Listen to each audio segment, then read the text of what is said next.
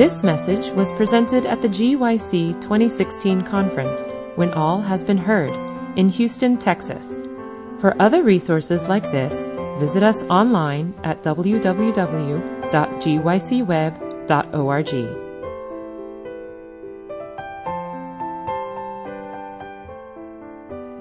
All right. We were about to pray. Let's do that. Father, we started by asking for a double portion of your blessing. We started, Lord, by turning to you as our God, as our Father, as our beloved, as the one who not only created us, but redeemed us and then chose us to be in partnership with you. So, Lord, we come with great humility, asking again that you would continue to do for us that which you have planned for us, that you would continue to gift us. Every good and perfect gift comes from you, and we are here in need of your gift. So we come open hands, open heart, open minds. Please, Lord, do for us that which you know we can't do for ourselves. And Lord, I stand before you with all that I have of worth and of trash, asking that you would clean out, that you would purge, that you would empty, so that then you can fill and pour through me to your daughters. And Lord, we promise that when we have received what you are going to give us, we'll give you all the honor and all the glory. Amen. This morning, for those of you who were here, we talked about a couple of things. And actually, you know what? Teachers do this all the time. So this is the pop quiz. What did we talk about this morning? Identity. Somebody tell me something we said this morning or learned about identity. Again, not a rhetorical question. We are created in God's image, created female in the image of God. Right? And we spent some time this morning talking about what it means to be created in God's image, what it means to be redeemed by Him, but also what it means to be called by name. We spent a little bit of time in Isaiah 43 this morning, looking at how God tells us how precious and valuable and honored we are. And then in our second session, we talked about beauty. We talked about the beautiful woman. We talked a lot about what that means to be beautiful from the inside out, to be beautiful in terms of the character, the image of God that He is developing in us, what beauty means from that perspective, and how that then influences how we see ourselves, how we see our bodies, and how we clothe those bodies that God has gifted us with. And so I promised you this morning that we would continue the conversation and that we would continue it around the issues of purity. Remember that we started several of our discussions this morning in Titus 2?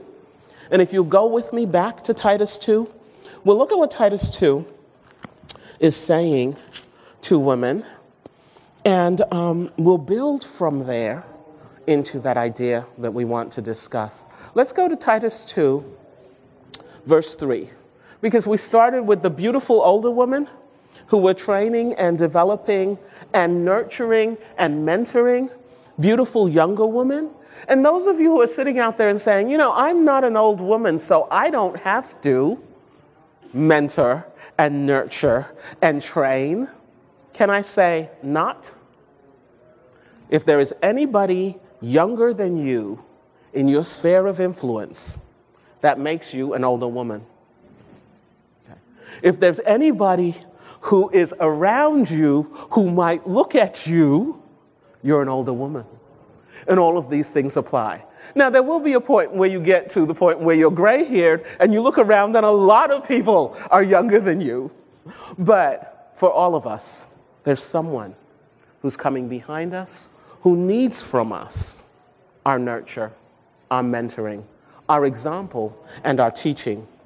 It says, likewise, teach the older women to be reverent in the way, Teach them to be in behavior as becometh holiness, if I'm reading from the King James.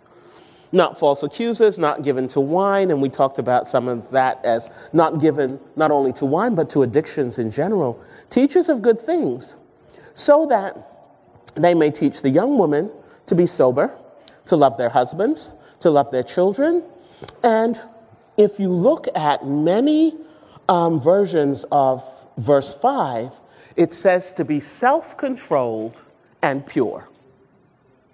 And this morning we talked about self control and the importance of self control for beautiful women. And this afternoon, I'd like to talk a little and look at the Word of God a little on the subject of purity.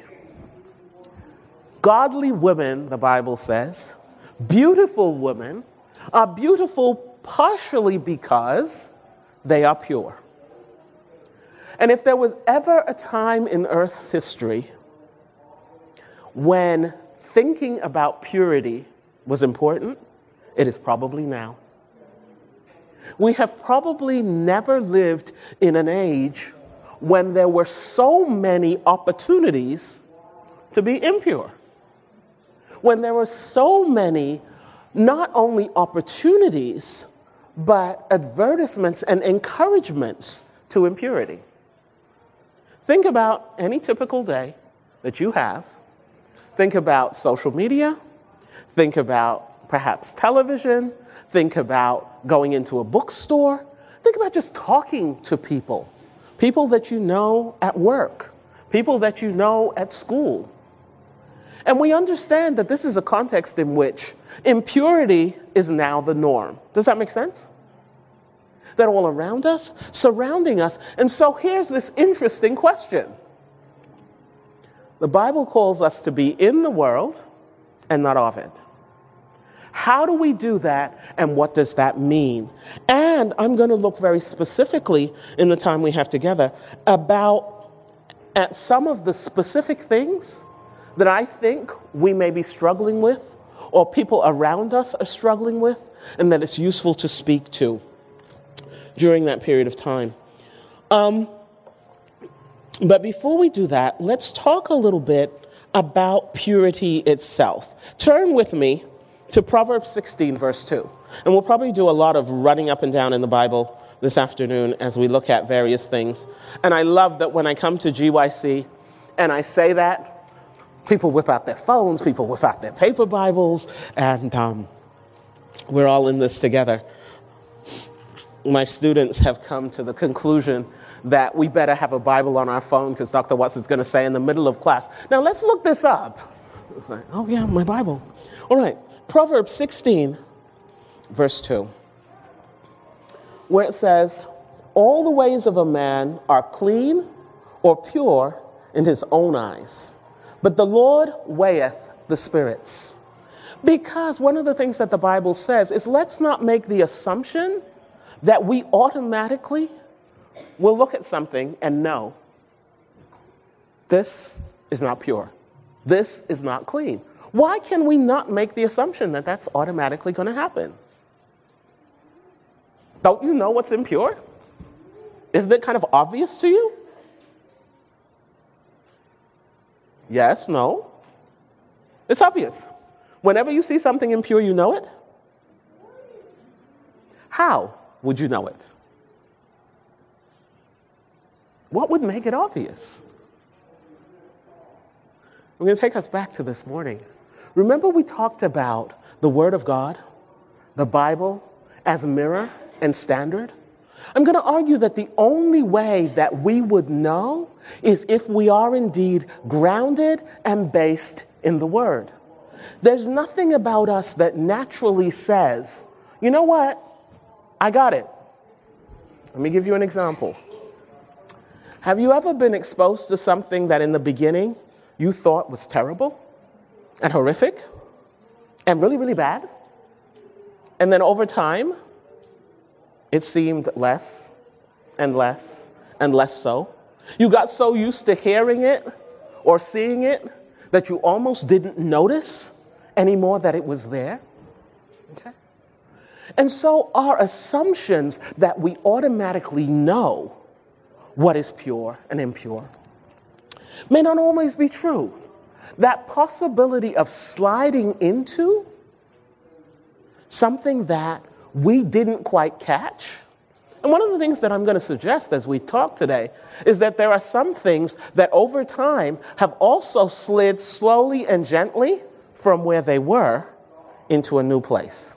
Right? And that it's easy sometimes to miss that new place. And so, look what the psalmist says in Psalms 26, verse 2. And then we'll look at Psalm 139 as well. But in Psalms 36, verse 2, the psalmist talks to that point. He addresses that issue for himself as he looks at. And I think I might have someone else read that for us. Let's get you involved in some other ways. Psalm 36 and verse 2.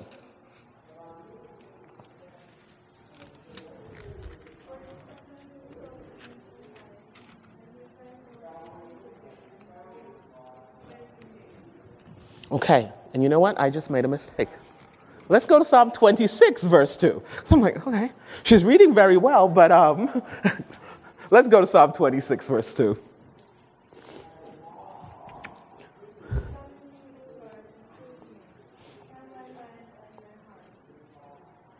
Test me, examine me, O Lord.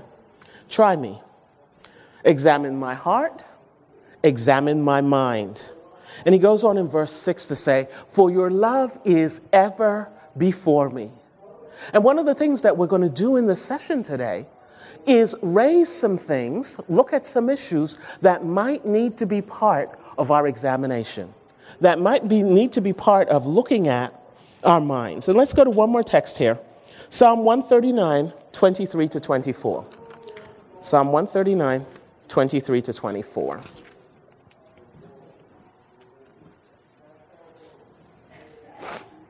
This is David's prayer. And let me recommend that it be our prayer as we address this issue, as we look at these kinds of things, because David understands that the heart is deceitful and desperately wicked. We are not naturally inclined toward God, not naturally inclined to the things of God. And so David says, Search me, O God, in the King James, know my heart Try me and know my thoughts, and see if there be any wicked way in me, and lead me in the way everlasting. When you read or you heard that we were going to talk about purity, what did you think we were going to talk about? Sexual purity. Sexual purity. You thought, oh, she's going to talk about sex. Going to talk about you know, people having sex who are not married to each other, and people having sex with people who are not their partners. And so, you know, that's good because we can come and sit and be very comfortable that we are probably not doing that. And so this will be a good session. We'll feel good, go home, you know, because we're not doing that. Right. And one of the things when I thought about this session, I'll be honest, and I originally thought about, yeah, we should talk about premarital sex and we might for a minute or two, um, we should talk about. And then I came across something in James. And I was reading it, I looked it up, and then I started looking up more things. And it took me in a direction that I hadn't thought about at that moment. Okay? So if we go to James 1, and let's look at verses 14 and 15. And it says, Every man but in this case, I really believe this is every man in the generic, so it applies for, to every woman as well. And in James 1, verse 14 and 15, it says, Every man is tempted when he is drawn away of his own lust and enticed. And then when lust hath conceived, it bringeth forth sin, and sin, when it is finished, bringeth forth death. So basically, James says, you know what? What really happens to us is we're pulled by our own lust. And I'm writing in my journal, and I think, okay, I'm okay. I think I'm okay. You know, I, I don't think I'm filled with lust and pulled by my own lust, so I'm okay. And then I start looking terms up. And my original assumption that when we're talking about lust, we're necessarily talking about sexual desire is not necessarily so. When James talks about lust, the definition that we worked with was uncontrolled craving.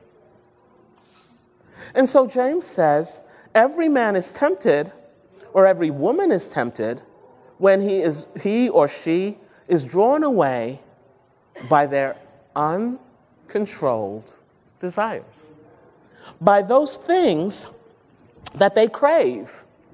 And suddenly it shifts a little bit. What are the things that you crave?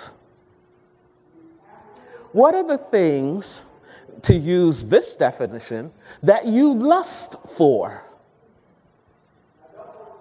And it just widened the field, did it not? Way beyond that initial narrow definition. And I'm going to, the word says that those desires, those lusts, pull us into a place where then we're led into sin. And the text goes on to say, and that sin results in death. A strong reason then to be interested in, concerned about those things that we crave, those things that we lust. We're going to make a connection between that discussion this morning about identity and the cravings that we have as women, as Christians, and in many, many cases, those cravings that we have that lead us to strange places. I identified a number of things that currently I think are invitations to lust for many women. And some of these come out of the literature, some of these come out of some of the statistics that are coming out right now. If you think in terms of lust, you think in terms of uncontrolled cravings, sexual or otherwise, what would you say are some of the temptations that women are facing now?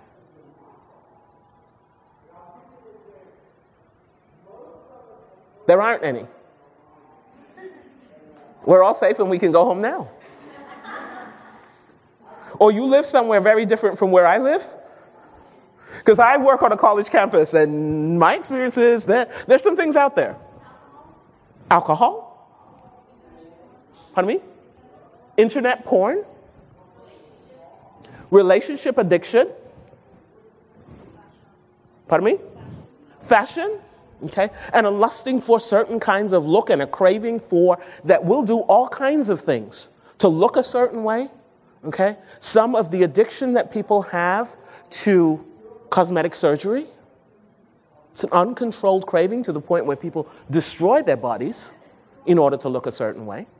What else? Food, okay? Some of us struggle. Some of us struggle, and God, praise God, gives the victory. Fantasy? I thought I saw another hand. Okay. Success. A lust, a craving for success. I'd like to take a look at just a few of those on the list of the ones that you have mentioned and that I think are critical. One, Let's talk about woman and vicarious romance. Woman and vicarious romance. One of the things that they've discovered, and it showed up in a variety of studies, is that women can become addicted to romance novels. They can also become addicted to television shows built around romance. Now, can you really get addicted to reading a book? Why? How?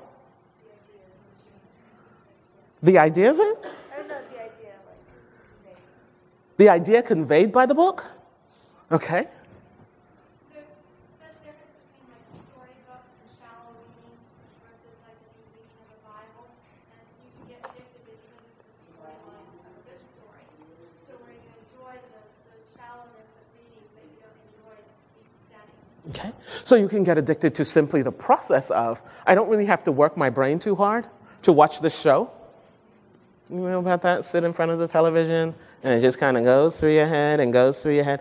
By the way, it is going through your head. Okay? While it feels like it's just, it is going through your head. Making sense? We're going to come back to that and that idea of let this mind be in me, which is in Christ Jesus. All right? Let's talk about romance novels for a minute, though. You can physically become addicted to romance novels.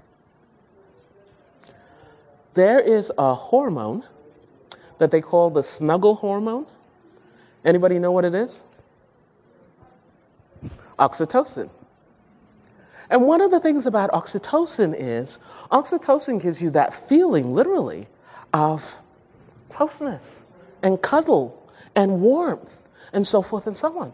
And oxytocin is actually that, that um, substance that allows women to feel close when you're breastfeeding, that creates that sense of nurture.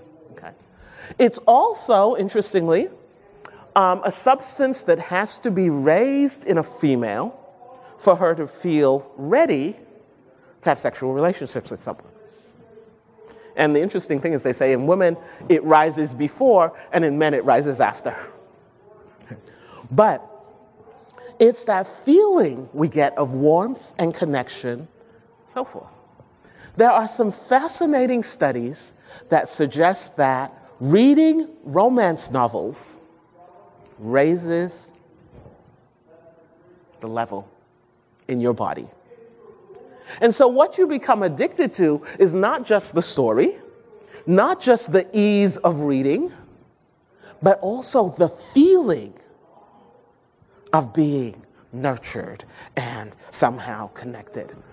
There's some, one of the things that I was looking at as I was reading this is what romance writers were saying. And you know, just as everything else in the world, they do studies so that they can sell. And they have figured out what are the plots, what are the stories, what is it that works for women.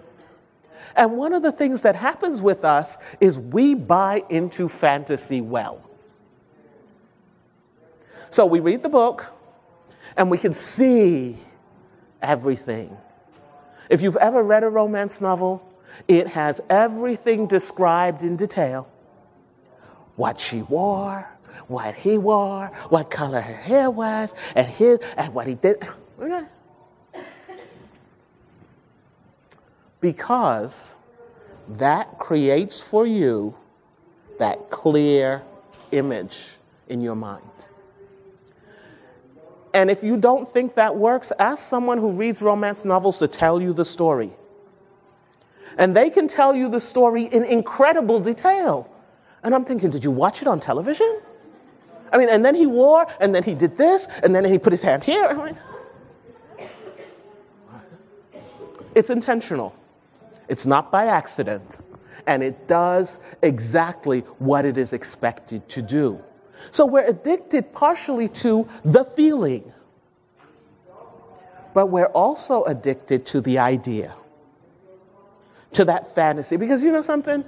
In the stories, somehow these guys end up all right. They end up being the kind of guy that we all think eventually we're going to get together with, right? And then some of the last ones, I think there's some really strange variations on that. But the fantasy allows us to live out in imagination what many of us would never live out in reality. Can I say that again? Those of us who may pride ourselves on our purity, and with some right, need to be very careful of vicarious experience. The kind of experience that I won't allow myself to go through physically, but I will allow myself to go through in reading, in watching, in listening. How many of you are intrigued by going to someone's house and standing in their bedroom and watching them in their personal encounters? I'm glad to see no one raise their hand. How many of us have spent significant amounts of time over the years in somebody's bedroom on screen, watching them do something that we would not stand in a bedroom and watch someone do? Are you with me?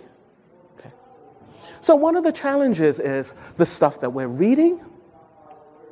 And now, romance novels have added not just the element of pornography, because they have become much more pornographic than they used to be, but many of them have added elements of vampires, elements of werewolves, and all kinds of other things.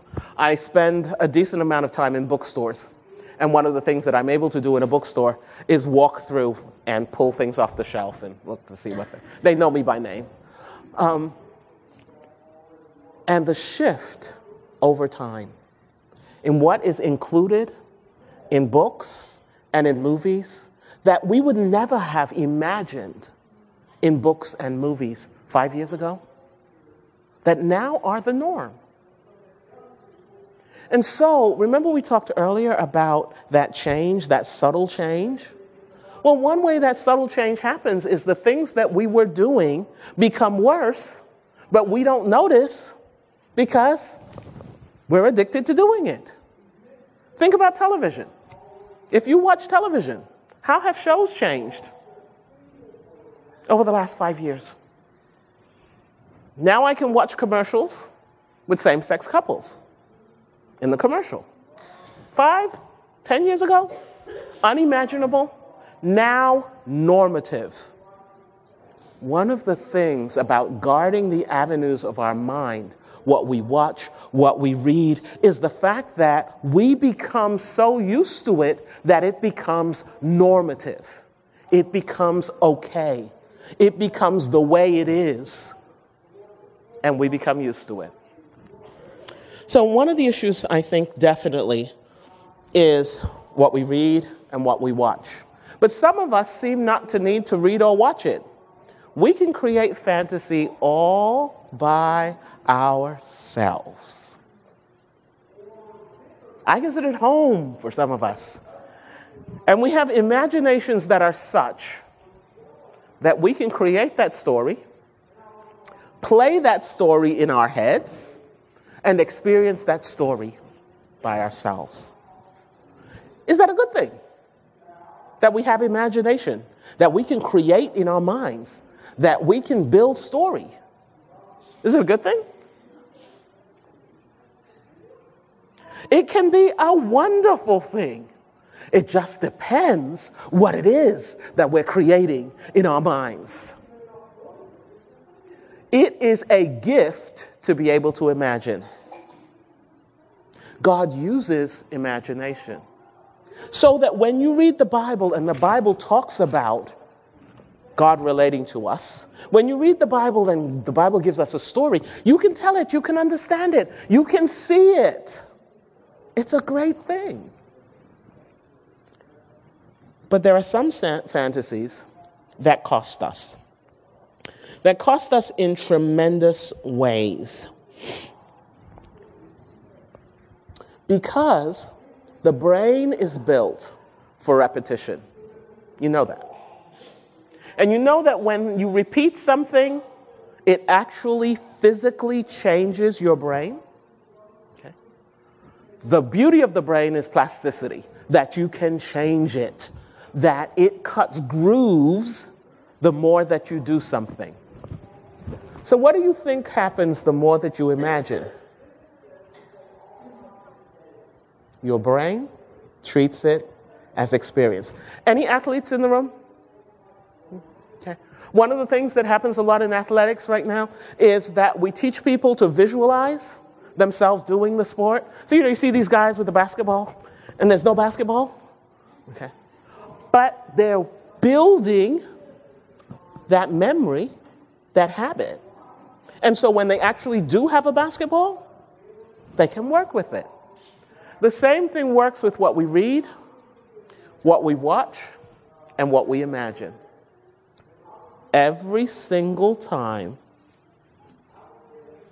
it cuts pathways in the brain. And those pathways become deeper and deeper and deeper. Let me suggest three major problems with the fantasy, romance novels, the soap operas, whatever that whole list of what I call vicarious romance. One, it takes time, people. How long does it take to read a romance novel? Depends on how fast you read, right?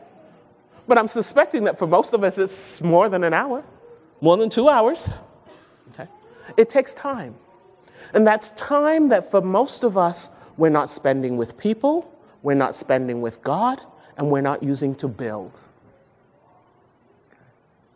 The Bible talks about ordering our steps. The Bible talks about teach us to number our days, to mark our time. Time is an issue. Isolation is a second one. Okay? Especially if you're a Christian.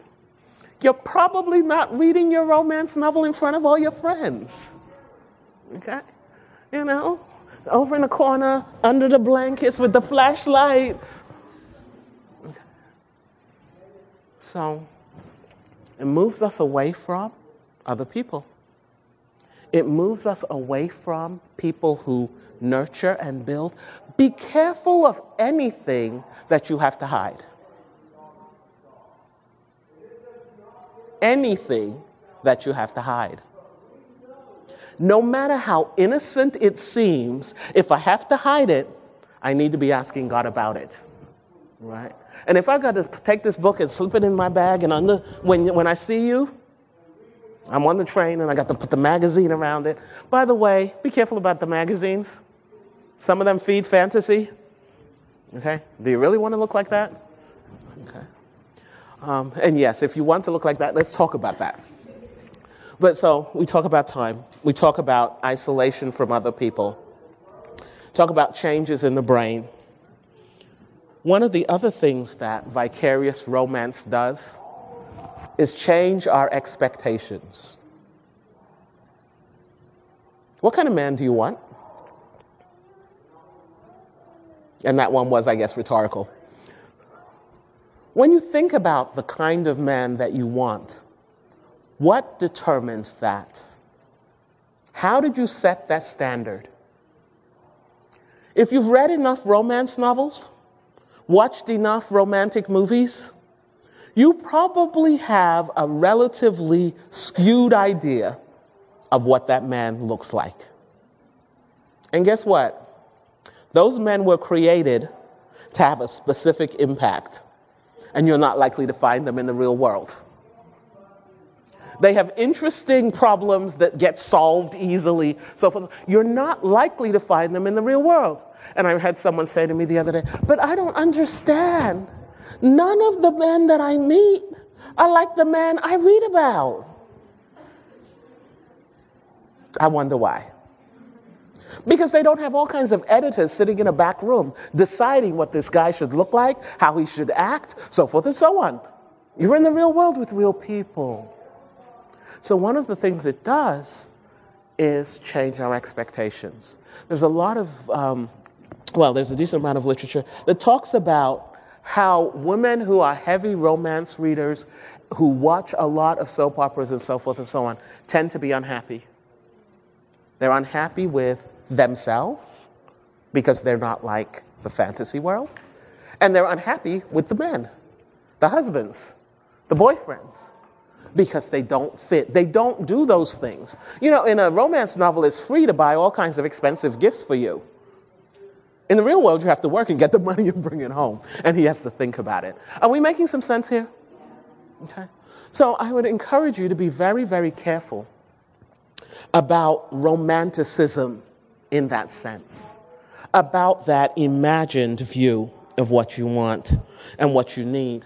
And the last challenge that I have for you is that that kind of vicarious experience is grooming. Do you know what I mean when I say grooming? One of the things that happens, for example, if um, somebody is interested in, let's say they're working with homeless kids, and they would like that homeless kid to be in the sex trade, is you start to groom them. You do little things and little things that bring them closer and closer to where you want them to be. And eventually, that person initially slides into it, and then later they find out where they are. And often it's too hard to get out.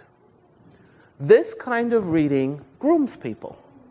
What happens when you get used to reading a book and getting that feeling of nurture and snuggle and so forth? And what happens when the book is no longer enough for that feeling? Then what?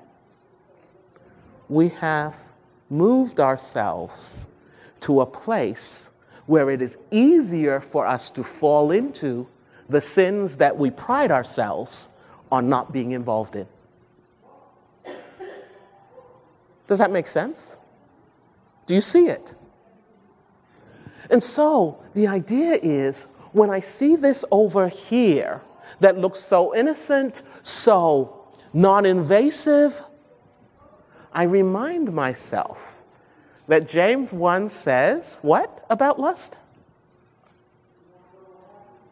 James 1? We started there? What did the text say? We're tempted by our lust, and that lust pulls us to sin, and then sin leads to death. What happens if you're already addicted and if those paths are already cut into your brain?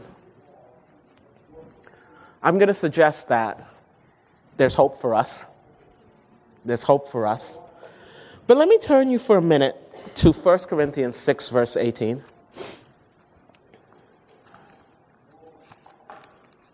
Because some of us are not involved, some of us are lightly involved. And for those of us who are not yet caught up in those kinds of things,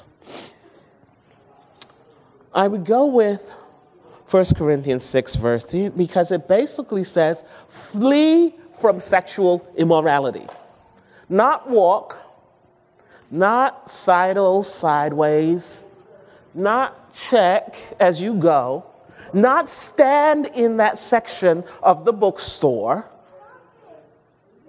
or the video store or the channels. The Bible says, Flee. Flee as in run. Because the things that we crave that are uncontrolled pull us toward death. And so, for those of you for whom these are not issues, I would say when you see it, run. When you get close to it, run. When you get tempted by it, run. If somebody else gives it to you, run. If you got to leave it at home and run and leave it, leave it. you know, a better way would just throw it in the garbage and move on. Okay. But women, particularly, seem to be um, sensitive to this particular thing. Let me read you a couple of quotes from Mrs. White. Even fiction, which contains no suggestion of impurity and which may be intended to teach excellent principles, is harmful. It encourages the habit of hasty and superficial reading merely for the story. Thus, it destroys the power of connected and vigorous thought. It unfits the soul to contemplate issues of Christ. This is counsels to parent teachers and students. And by the way, we will post to the app some of this information for you. Um, so let me talk about Christian fiction and Christian romances. Because people tell me they're all cleaned up, they don't have any sex in them. There's still stories that are unrealistic, that are based on fantasy, and that were created to sell. And that shift over time as the market changes. So, as the other ones get worse, these can progress a little because they look so much better in comparison to the other. So, those of us who have been sold that particular bill of goods, but it's a Christian romance, but it's got holy characters in it, but the people are Amish and also not real. Okay. Let me mention something else while we're here. Used to be, we talked about pornography as a male problem. It used to be, when we talked about addiction to pornography, we mostly and only talked about men. Well, women, we have come of age because this is no longer a male problem. I ran across an article where it said that um, if you if you it was written for psychologists and it said if the woman that you're dealing with has certain sexual issues that you're addressing you could prescribe 50 shades of gray. And i looked and i looked and i looked again. Because pornography for females has come of age. It's out there. It's accepted and we also have a problem in here. Let's not get all of, you know, you know, we, we, we, don't, we, we don't have those kind of problems. If it's out there, it's in here. Okay. Again, we're talking about fleeing, right? The Bible talks to us about what happens in the mind.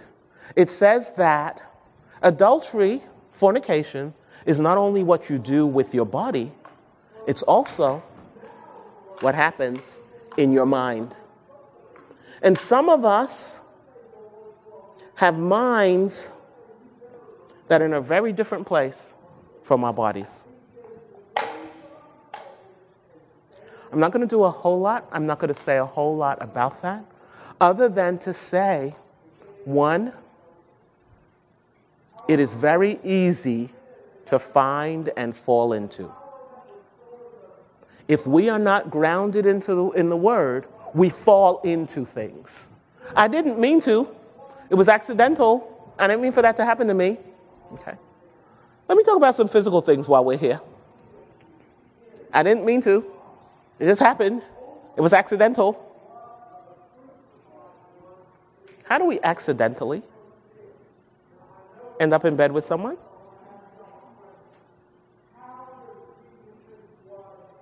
I do believe that we often don't mean to,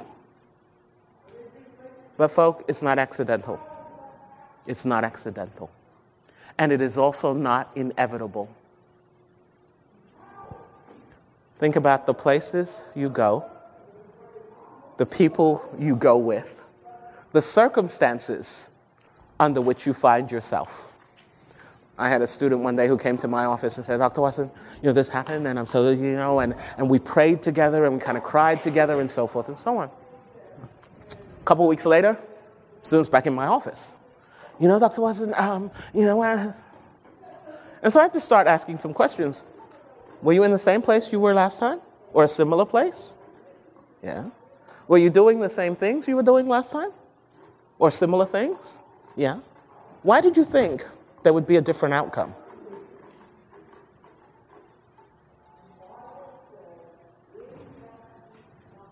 If you build a hedge that's far enough from the center,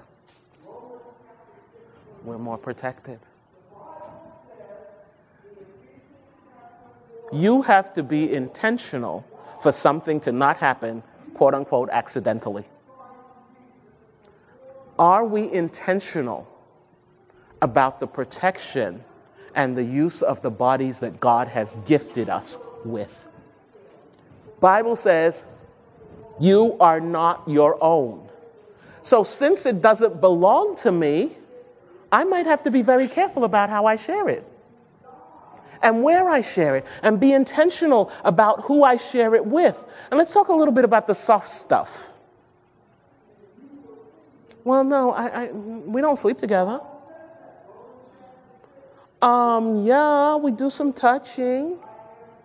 Um, you know, not, not, not.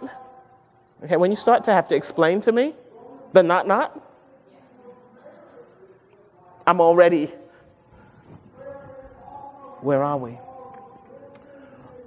I'm talking about these kinds of things with us. Because so often, we are the ones who, by that strict textbook definition, can talk about purity. But by that definition of lust and uncontrolled craving and what happens in our mind that the scripture talks about, we may not be there. And the Bible is very clear that the women of God are pure, they're clean. I'll tell you a story I read recently that kind of grossed me out, but it also was extremely powerful for me. A young man was talking about, I only want to do a little bit of this to his mother. And so his mother made some brownies. And in the brownies, she put some of the scoop that she'd scooped up behind the dog. And so as he got ready to eat the brownies, she said, Oh, by the way, there's a little bit of Freddie's leaving in the brownies. And what put it down? And she said, But it's only a little bit. It's not much. That was powerful for me. A little bit of sin is sin. A touch of sin in a whole lot of good stuff is still sin. So, as you think about, as you work with, as you develop, as you allow God to develop in you purity, understand that a little bit, too much. Little bit, too much. Okay? You can't say it's clean if it's spotted. But let's talk about then solutions. How do you work with that? Suppose I already am quote unquote spotted. Does that make me used goods? Does that make me somehow? Suppose I'm struggling with an addiction. What does God say? Is there any good news for me? What would that good news be? Someone give me some good news. If I'm struggling with addiction, someone give me some good news. He forgives our sins. He heals our diseases. What else? He's able to keep us from falling in Jude. And he came to set the captives free. Whatever the lust is, that craving that we hold on to, he came to set the captives free. People are addicted to whatever that might be, usually because of something that we think we don't have and need more of. Maybe it's escapism. I read romance novels so I don't have to think about my real life and the fact that I don't have a man and I want to have a man. Okay. So I read romance novels. It's escapism. For some of us, it's excitement. It gives us a sense of excitement and participation and so forth and so on. For some of us, it gives us a sense of belonging. There are reasons for addictions. And in that sense, addictions become idols. Why? In what way is an addiction an idol? Because we're putting it in God's place. We're suggesting that it can do for us something that we're not allowing God to do. And so, part of dealing with addiction is understanding that every good and every perfect gift comes from God. And so, whatever it is that I need, He has a way to address. If I'm lonely, He has a way to address it. If my self worth and my sense of self is awful, He has a way to address it. Whatever it is, He is willing and able to address it. Turn with me um, well, let's go back to James for a minute. James 1 16 and 17. So that you can read for yourself. So, James, after he talks about every person is tempted, drawn away by their own lust, and enticed, then when lust has conceived, it bringeth forth sin, and sin, when it is finished, bringeth forth death. And then he says, Don't be deceived. And he, he always refers to his beloved brethren do not be deceived, do not err. Every good gift, every perfect gift is from above, and cometh down from the Father of lights, with whom is no variableness, neither shadow of turning. It is not by accident that that text follows the other texts. Because what James is saying, whatever you crave, God can fill the craving. If what you crave is not something you ought to have, that's fine. He can change it and give you what it is that you really need. Then turn with me to Ezekiel. Ezekiel 16. Let's go to Ezekiel, Ezekiel 16, and we're going to look at verses 4 to 9, and then we're going to look at something a little further in the chapter. Okay. And someone read that for us. We're going to look at Ezekiel 16.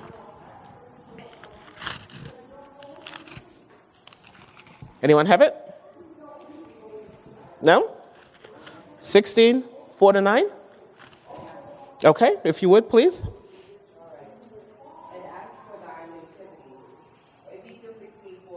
Yes. And as for thine antiquity, in the day thou born, thy navel was cut, neither was thou in water or. Thou wast not salted at, nor swallowed at. None I, none I pity to do any of these unto thee, to have compassion upon thee. But thou wast cast out in the open field, to the longing of thy person, in the day that thou wast born. And when I passed by thee and saw thee polluted in thine own blood, I said unto thee, when thou wast in thy blood, live. Yea, I said unto thee, when thou wast in thy blood, live. I have caused thee to multiply field, and thou hast increased and waxed great, and thou art come to excellent ornament. Thy breasts are fashioned, and thy, and thy hair is grown, whereas thou wast naked and bare now when I passed by thee and looked upon thee, behold, thy time was the time of love. I spread my skirt over thee and covered thy nakedness. Yea, I swear unto thee and entered into a covenant, saith the Lord God, and thou becamest mother. Then I washed thee with blood. Yea, I thoroughly washed away thy blood from thee and anointed thee with oil. Okay. This is one of those images in the Bible that I absolutely love. God says, you know, you're like a little baby, and you were there and you were covered in blood and you were not loved and you were not appreciated, and I came and I got you, and I washed you. And I saw you kicking about in your blood, and I said, live. And I made you grow, and I took care of you, and you flourished and you grew. And when you got older, I also loved you, and I made a covenant with you, and I washed you and made sure that you were clean. And if you read this whole chapter, the interesting thing that happens is this woman that God talks about doing this for actually goes out and gets dirty all over again. And she goes out and she does a series of things. And through the chapter, God talks about how He made her beautiful and He gave her jewels and He did all of these things for her. But what I'd like to look at for a minute is verses 62 and 63 after she's gone out and she's done all kinds of things and it's changed her life and so forth and so on, God says, That's okay. You know what? I'm going to forgive you. I'm going to pull you back. Remember, you're mine. I chose you when you were a baby. I chose you again when you were a teenager. And I choose you again now. And he says in verse 62 I'll establish my covenant with you, and you will know that I am a Lord. Then, when I make atonement for you for all you have done, you will remember. And never again will you open your mouth because of your shame. And initially I thought, you know what? It means she won't be able to say anything because she's ashamed. And then I thought, wait a minute. If indeed he's washed her and changed her and turned her back and so forth and so on, where is her shame?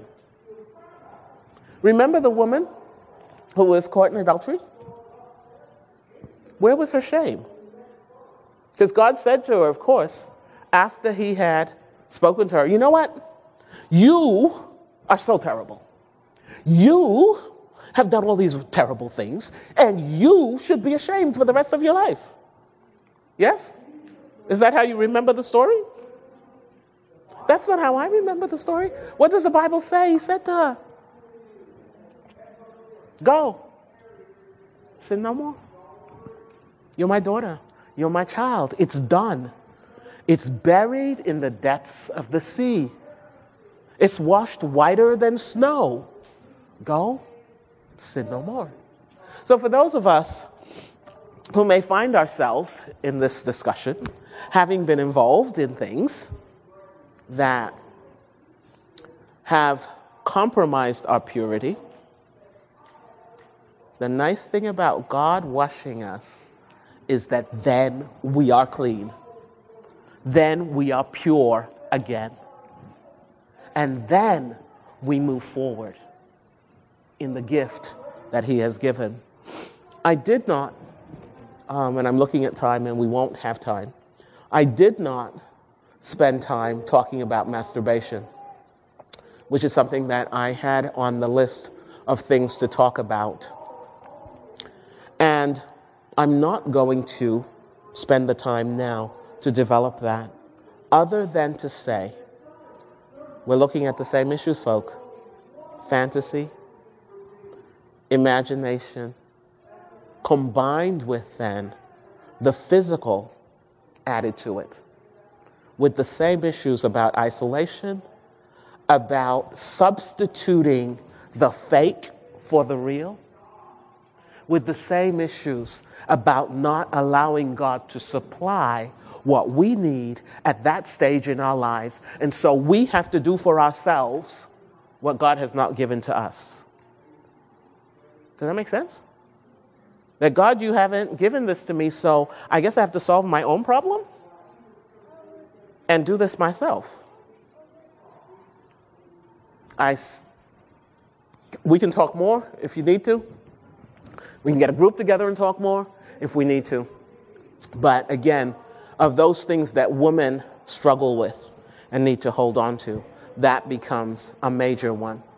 All right, we're about to close with prayer. Our next session will be a session in which we talk about leadership and submission and what it means when the Bible says submit and how we might submit. But now, and this is really important to me and to you, let's submit to God. Those lusts, those things that we crave, and that we might at times choose to meet that craving in ways that are not gifts from God. Let's pray. Father, we're so glad that we're your little girls. We're so glad, Lord, that we can come to you not just as princesses and daughters of the king, but also, Lord, as your little child. As your child who sometimes has reached for things that are shiny and bright, but not real sometimes grabbed onto things that seem to solve the problems that we have or provide the, the solution to the needs that we have. But you didn't give them to us, and they're not from you.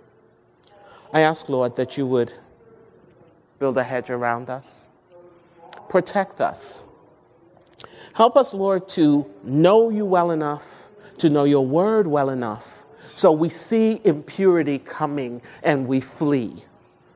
But also, Lord, I ask that you would give us the compassion, the kindness to walk with those of us and others who may be trapped in what for them seems to be uncontrollable cravings.